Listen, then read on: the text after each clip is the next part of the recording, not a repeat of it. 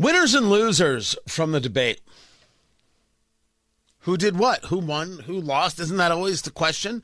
Tony Katz, 93 WIBC. Good morning. Well, winning and losing A is always an eye of the beholder thing. Just because I say it doesn't make it fact. And what we look at can be parsed in different ways and how it will play out.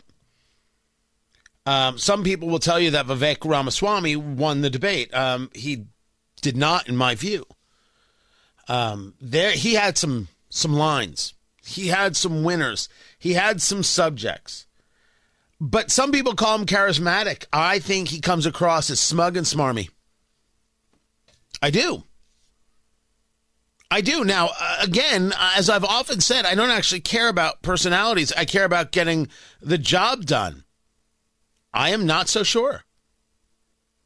But a guy bringing up the fact that fatherlessness is a serious issue in the United States, I'm going to applaud that from now until the end of time.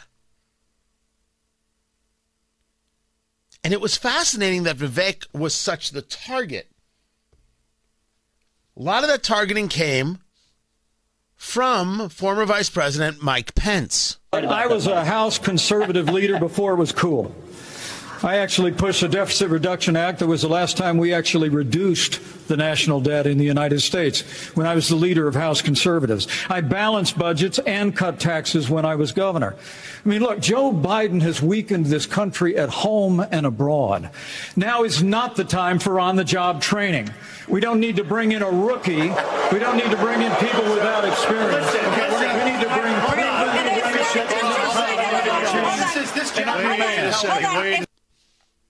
I mean, I'm sorry. That's not Pence. He came across in this debate as aggressive.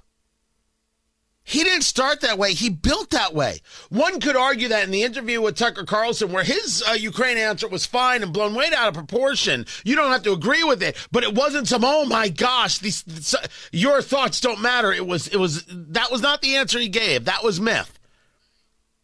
But it's like he got rattled, and Pence doesn't get rattled. He doesn't come off his he doesn't. You can't get that guy off script.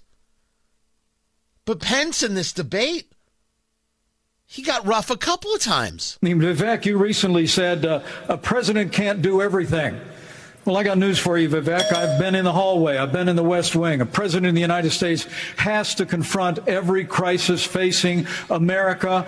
I will put our nation back on the path to growth and prosperity and restore fiscal responsibility, just as I did in Congress and as governor. Mr. Vice President. And when I was vice president. But, yeah, I mean, we, hold on. Yeah. I was, you were named earlier. I'm going to give Vivek first. We'll get to both of yeah, This isn't that complicated, guys. Unlock American energy drill, frack, burn coal, embrace nuclear. Put people back to work by no longer paying them more to stay at home. Reform the U.S. Fed, stabilize the U.S. dollar, and go to war. The only war that I will declare as U.S. president will be the war on the federal administrative state that is the source of those toxic regulations acting like a wet blanket on the economy. So I'm not sure I exactly understood Mike Pence's comment, but I'll let you all parse that out. For me, it's pretty simple. That's something a U.S. president can do with focus, and I'll deliver on well, it. Well, let me explain it to you. Let me explain it to you, Vivek, if I can. I'll go slower this time. I'll go slower this time? Who is this guy? I, I, I was amazed by it. I actually thought Pence had a, had a good performance. I thought Pence did a good job of sharing uh, his vision. I just can't imagine that he moved people to his side in a way that will create any further momentum. I've already told you that my loser in this debate is Tim Scott. Tim Scott can just walk now. I everybody likes him. You like Tim Scott.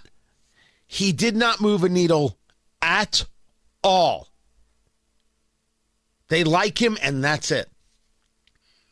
I get why people would think that Vivek won this debate in that uh, he he parried, he thrusted, he was the most in it. Uh, I'm not there. I'm going to argue that the guy who won the debate is Ron DeSantis because he took the least hits. It was super, super weird. You could argue, well, this just proves that Vivek is in second place, so that's the guy who they had to go after because DeSantis has just fallen off the map. It's done. It's over.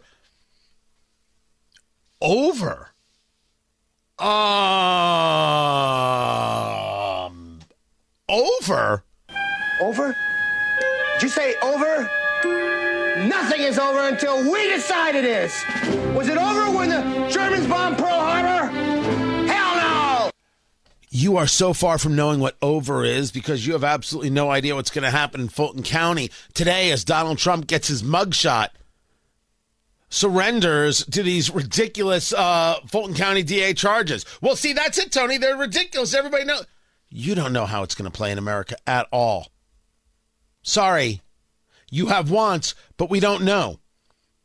So you're telling me that the other people on that debate stage have decided to write off Ron DeSantis, who has better name ID than all of them, to go after Vivek Ramaswamy because he's been rising in the polls with a belief that he'll be second?